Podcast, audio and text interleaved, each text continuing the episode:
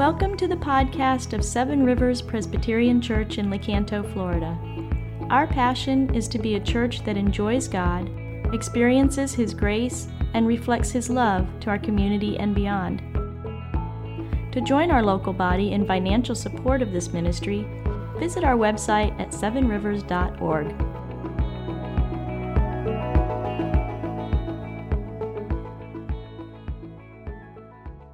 So, here, uh, this biblical account of the birth of Jesus. Now, the birth of Jesus Christ took place in this way when his mother Mary had been betrothed to Joseph. Before they came together, she was found to be with child from the Holy Spirit. This created a problem for her future husband, right? And her husband Joseph, being a just man and unwilling to put her to shame, resolved to divorce her quietly. But as he considered these things, behold, an angel of the Lord appeared to him in a dream, saying, Joseph, son of David, do not fear to take Mary as your wife, for that which is conceived in her is from the Holy Spirit. She will bear a son, and you shall call his name Jesus, for he will save his people from their sins. All this took place to fulfill what the Lord had spoken by the prophet. Behold, the virgin shall conceive and bear a son, and they shall call his name Emmanuel, which means God with us. When Joseph woke from sleep, he did as the angel of the Lord commanded him. He took his wife, but knew her not until she had given birth to a son, and he called his name Jesus. This is the reading of the very word of God. God gives us his word because he loves us and he wants to communicate that love to us. You may be seated, please. Christmas is about reunion. At Christmas, there's, there's almost a primal longing, isn't there, that draws us to be together, together with those um, we love. That's why everybody's on the move, right? You're crazy if you want to go out and drive on I 75 or the turnpike um, today, right? Roads are uh, backed up, um, airports are um, slammed, uh, plane ticket is hard to come by. Everybody is headed home, right? because it's like this gravitational uh, pull towards those we love. We hear that in, in, in a Christmas song uh, like Bing Crosby's I'll Be What? Home for Christmas, right? I'll be home for Christmas. Publix, every Publix commercial is about this, right? Gathering around the table um, for reunion. You know, very often reunions do revolve around the table, right? Think of other um, uh, events like the Fourth of July, you can almost smell reunion when the ribs go on the barbecue and the um, corn on the cob. Same at Christmas when the roast um, is in the oven, uh, when the cookies are being made, the aroma of reunion. Our hearts long for reunion. Sometimes reunion, we yearn for it with a desperate intensity. It wasn't that long ago that there was a terrible tragedy in Newtown, Connecticut. Maybe you remember it 10 years ago. And um, in this uh, elementary school where um, a um, very troubled young man wreaked havoc there. And uh, when parents heard what was happening at that elementary school, they, um, they jumped in their cars. They had just really, school had just started for the day. And they raced towards the scene, but they couldn't get to it they just parked their cars along the roads and they ran, right? Desperate to see that their kids had survived. And um, they, they corralled the parents into a fire station. And then, moment after moment, you know, minute after minute, uh, even hour after hour went by, and, and little groups of kids after little groups of kids were brought in. Can you imagine sitting there with all the other parents longing for what? Reunion. Reunion my, I've got to see my kid walk through that door, right? And, um, and, then, and then finally, when you looked as people came in and your child came in, they were safe, they had survived, you would, um, uh, you would, have, you would shriek with joy and then you'd remember others were still waiting, right? Sometimes we're desperate for it. Think of, think of soldiers in Iraq and Afghanistan. Think of all the last 20 years we've watched these videos over and over, right? of uh, sneaking into their child's school, right, and jumping out of a box. You know, somebody who's been on the other side of the world, a, uh, a dad or a mom, uh, a husband or a wife, reunions in the airport, reunions in, you know, in football stadiums, right? They bring tears to our eyes. We can't get enough of watching those videos. We love reunion. And that's what Christmas is all about. Um, there's a, you know, why? Why do families feel the need to be together? Perhaps it's uh, deep in, in, the, in our souls. We know that Christmas is about reunion. And no reunion we have with family can take the place of the one we long for the most. And that's to be reunited with our Creator, our Maker, our God, our Father. That's why Jesus came. You know, philosophers all through the ages have said, that there is a, a God shaped vacuum in every human heart, in the soul. So there's a hole in the soul. And it has to be filled. And we'll fill it with almost anything but God. We'll try to satisfy ourselves, whether it's money or pleasure or, uh, or sex or success or even family. We'll try to, or even holidays or even Christmas. We'll try to fill that hole. But nothing, um, nothing can fill that hole but the one who made us. Jack Harris, poor Jack Harris. Jack Harris is a retiree in England, 78 years old. His family uh, wanted him to have something to do, so they gave him a jigsaw puzzle that had 5,000 pieces.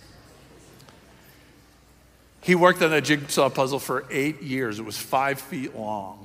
And what did that tell you about Jack Harris? He hadn't got much of a life, is what it tells me. So Five years he slaved, uh, eight years he slaved on that five foot long jigsaw puzzle, and he got the whole thing. The day he got the whole thing done, it was only then that he realized it was missing the last piece. That is some kind of cruel joke, isn't it? Um, the missing piece. And that is the tragedy of a human life. That we would spend our whole life trying to fill this emptiness in our soul and never find what really belongs there the missing piece. You with me? We're going to talk about reunion. And you know what I'm longing for? You know, I've been praying for in preparation for this that you might hear God speak to you in this service, and, um, and it might really surprise you.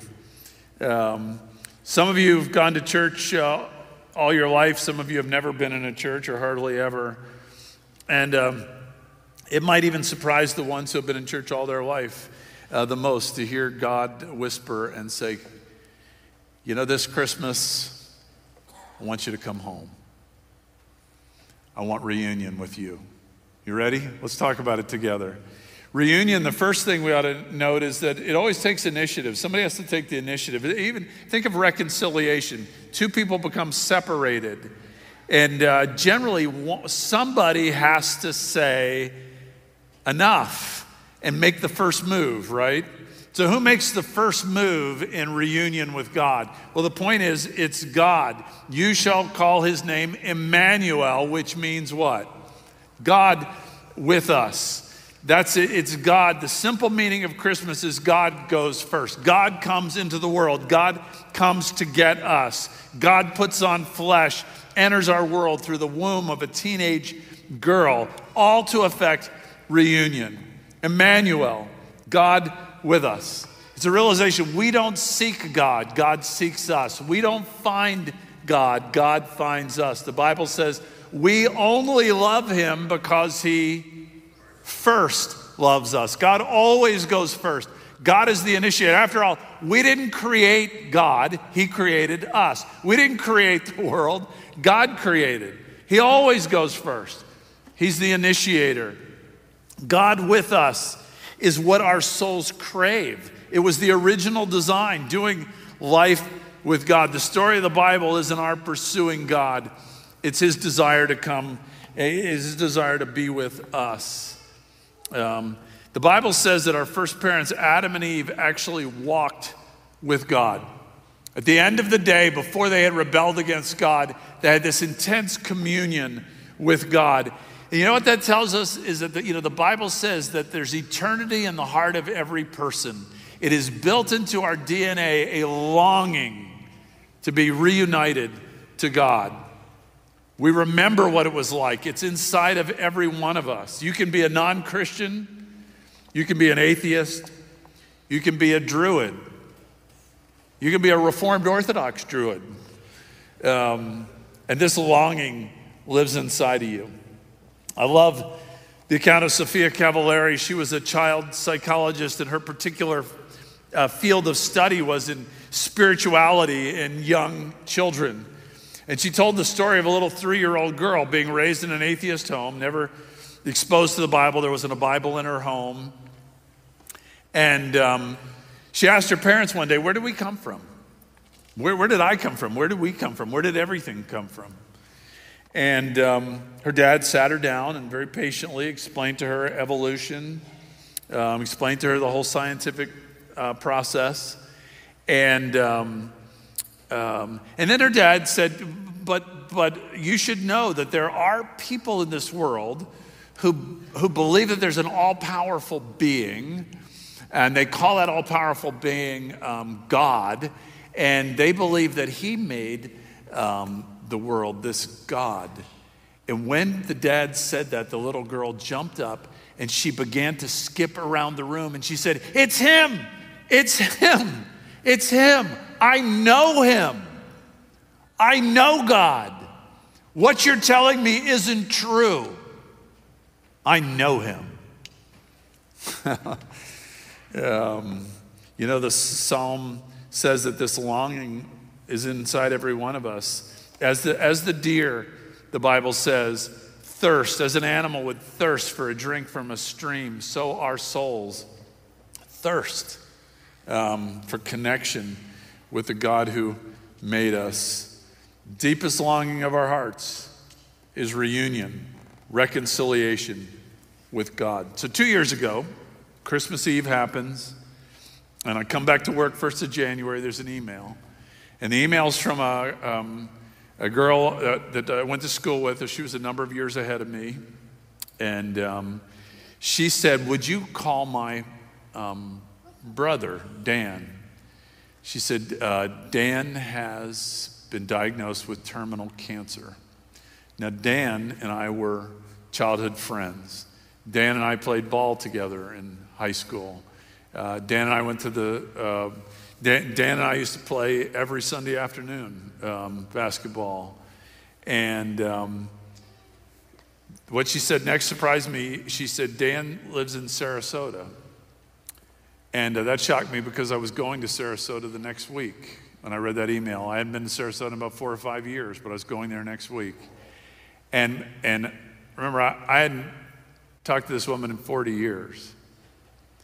And uh, then the next thing she said really surprised me. She said, He may be hard to, uh, I called her and she said, He may be hard to find. He's homeless. How could Dan be homeless? Dan was the best athlete in our high school. Dan played college football at Wake Forest. He was uh, playing against Oklahoma when he was a freshman in college. Dan um, went to law school. Um, Dan was turning uh, multi million dollar deals in Atlanta real estate. Um, Dan married a Delta stewardess. I mean, the world was Dan's oyster. And, um, well, it was actually pictured. This is back when I, this is a little later on in life. There's my friend Dan. So I, I asked his sister, um, when, did he, when did he become homeless? How did that happen?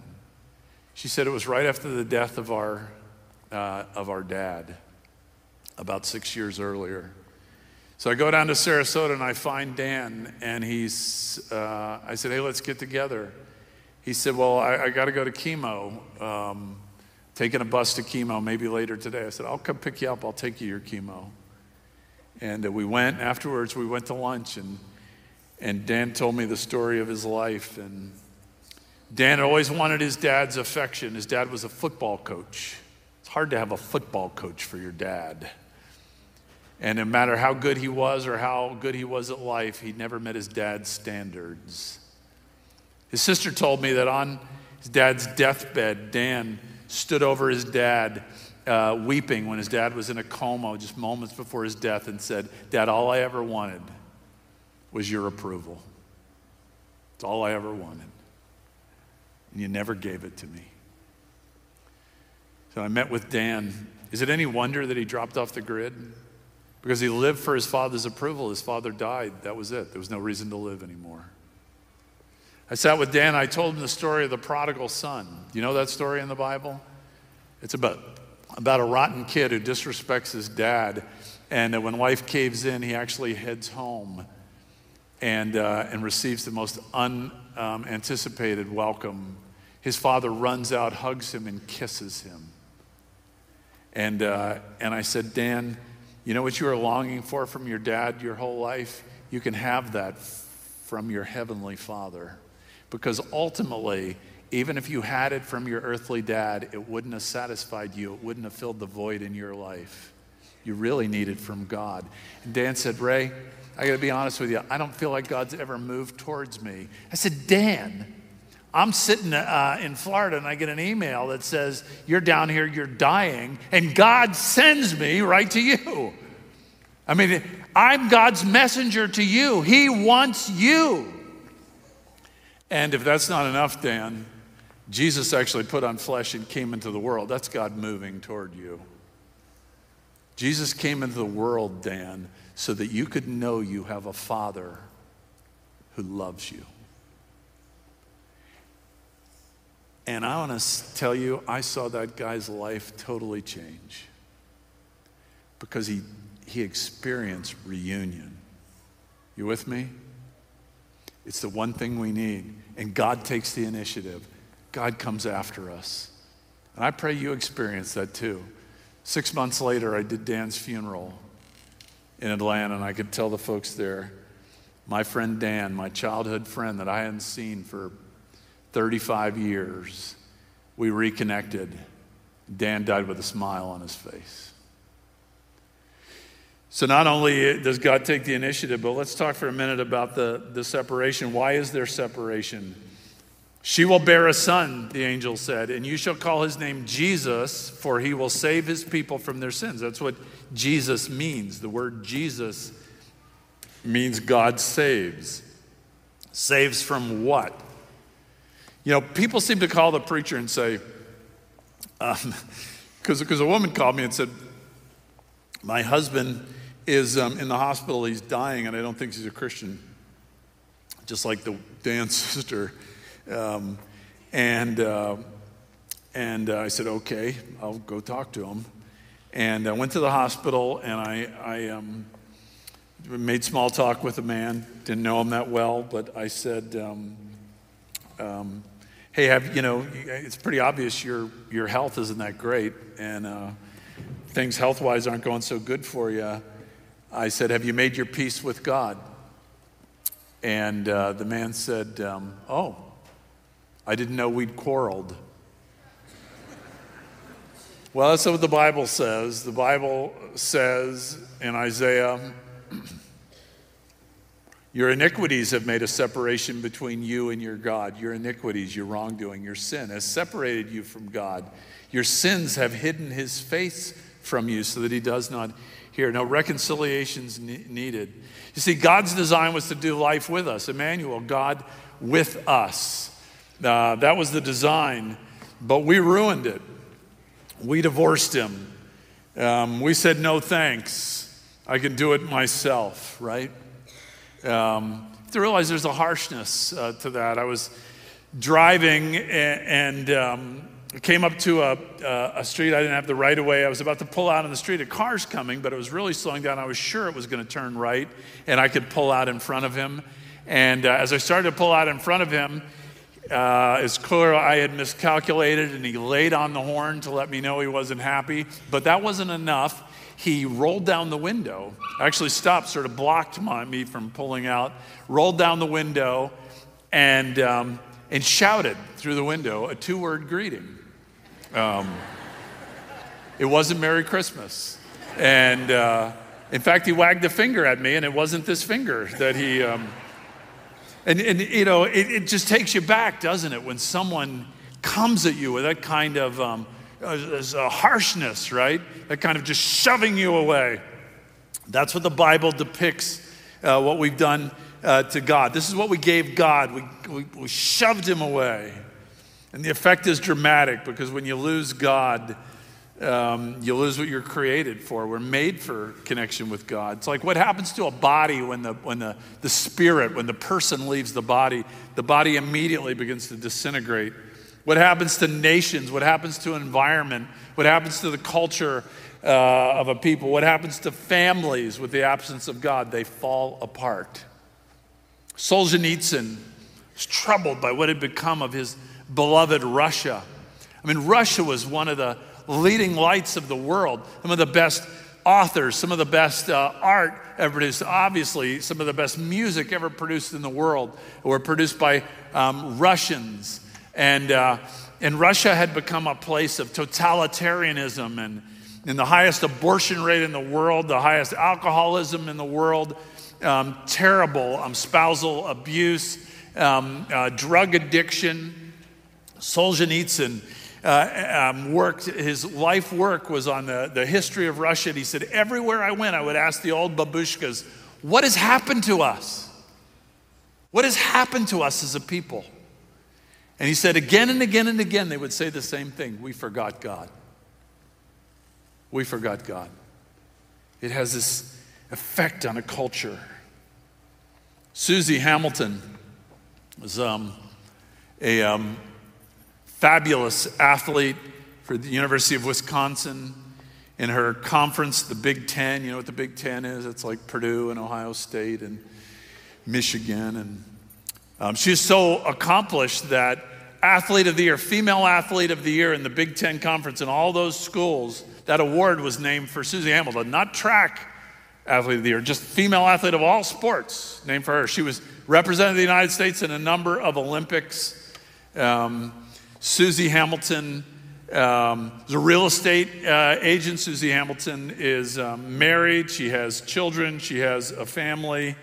And um, Susie Hamilton was found to be um, a call girl in Las Vegas, had this second life. And of course, people said to her, You had everything beauty, health, fame, everything. What are you doing? And her answer was, There's a void in my life, and I am desperately trying to fill it. That's exactly what we're talking about, right? You can have all the good things in this world. You can be as accomplished as Suzy Hamilton, but there's a hole there. And there's a separation from God, and only God can fill it. Dietrich Bonhoeffer, you know, was a clergyman in Germany who stood up against um, Hitler. In fact, he plotted with others to assassinate Hitler. When that assassination failed, Bonhoeffer was imprisoned, and um, Hitler had him strung up and hung with piano wire. He was hanged with piano wire in uh, Tegel prison. So he spent his last Christmas on earth in prison just before his execution. And Bonhoeffer wrote that, you know, being in prison isn't such a bad place at Christmas time because it reminds you when you're in prison, you're locked in and you can't get out because the lock is on the outside of the door in prison. And somebody has to come from the outside to open the lock and let you out. That's what Jesus came into this world to do because he was not willing for his brothers and sisters to be separated from their father. You got it? So, reunion. He wants reunion. Um, what's the cost? Let's talk about that finally. A reunion is costly, it's expensive. Listen, some of you have come from a long way to be with your families. It's not cheap, right? Unless you feel on Allegiant. And then you're just happy you made it, right? Um, my grandfather lived in New Jersey. All my family, I was raised in Miami. There were six kids in my family. My grandfather, as we grew up, we scattered to the wind, and he hated that he couldn't get together with all of us. So, you know what granddad did? He, um, he flew us all to New Jersey. And even when I started dating my wife, Diane, uh, before we even married, before we even engaged, he paid for her to go to New Jersey. It was hyper expensive, but he didn't care. He wanted reunion, willing to pay the cost. Jesus came to pay the cost for reconciliation with God, and the cost was his life. The Bible says the Son of Man did not come into this world to be served, but to serve and to give his life as a ransom for many. There it is. Every other world religion, listen what I'm about to say. Every other world religion says you have to be reconciled to God, but you pay the cost. There is a God, and it's up to you to follow the rules, make the pilgrimage, practice the fast, purify yourself, give your money to be right with God. It's on you. Only Christianity says, God says, no, it's on me. I'll do what man cannot do. I'll open the door to the prison cell. I'll take that on myself. I'll pay the cost. Jesus came to offer his life as a payment, as a ransom for us. And the cost was humiliation. We know we like to, we like to make Christmas scene there in the, in the manger sweet, but the, the wood of that rough manger was just a precursor to the wood of the cross, right? Um, think of the humiliation of God becoming small, weak, dependent, a nursing child, a child who wets himself, who has to be cleaned and changed, laid in a feed trough, becomes a refugee, has to be um, has to race to Egypt to save his life from Herod, and ultimately dies beaten and bleeding, abandoned, naked, and humiliated. That's Christmas. That's what Christmas is about. You say, no, no, that's what Easter is about. That's what Good Friday is about. Well, that's what Christmas is about. The whole purpose of Christmas is to get to Good Friday, isn't it? He paid the price for reunion. Oh, what a God. Um, it's the gift we most want. Jesus, you know, Mark Twain wrote the story of Huck Finn. Huck Finn had a friend, beautifully illustrates this. His friend, Tom, Tom was, uh, was a runaway slave. And, um, um, and in fact, um, it was Jim, excuse me. Jim was a runaway slave. And um, it, uh, Huck Finn found out that to be harboring a runaway slave was illegal. And he also heard a preacher say that if you did that, you'd burn in hell. So he wrote a letter to the, the slave owner that, uh, that Jim had belonged to uh, and told them Jim's whereabouts. I didn't want to burn in hell. So he put that letter in his pocket, though, and he went to bed that night and he laid there in the bed and he thought, Jim is the best uh, friend I've ever had. Jim would defend me. Jim watched over me when I had to sleep. He'd stay awake to make sure we were safe. I mean, Jim and I have traveled together, we've eaten together. Jim's the best. But I don't want to burn in hell. But Huck woke up in the morning, he took that letter out of his pocket and he tore it in half and he said, um, I'd, uh, I'll choose um, Jim. Um, I'll go to hell I'd rather go to hell than lose Jim. That's what Jesus said. We profess that, you know, in the Apostles' Creed. He descended into hell, we say, in the Apostles' Creed. Jesus comes to earth because he would rather go to hell than lose you. Now, here's what I'm saying, friends. There's a point at which all this religious stuff becomes deeply personal to you. It's not a bunch of mumbo jumbo belief system. There's a God who made the heavens and the earth, who puts on human flesh and comes in this world because he wants reunion with you. What I'm telling you is there's a gift that you need this Christmas and you can't afford it. Jesus paid for it. It's reunion. And when you have it, then Christmas will never be the same, and life itself will never be the same. So, Christmas 2021, come home. Come home. Your Father's waiting for you. Come home to Jesus. It's the missing piece. Amen. Jesus, may, um, may we hear your voice beckoning us. Come home to you that all the sweet reunion we experience with our kids and grandkids and families is just a, is just a foretaste, it's just a taste of being reconciled to you. So, Jesus, we're coming home. We thank you. Amen.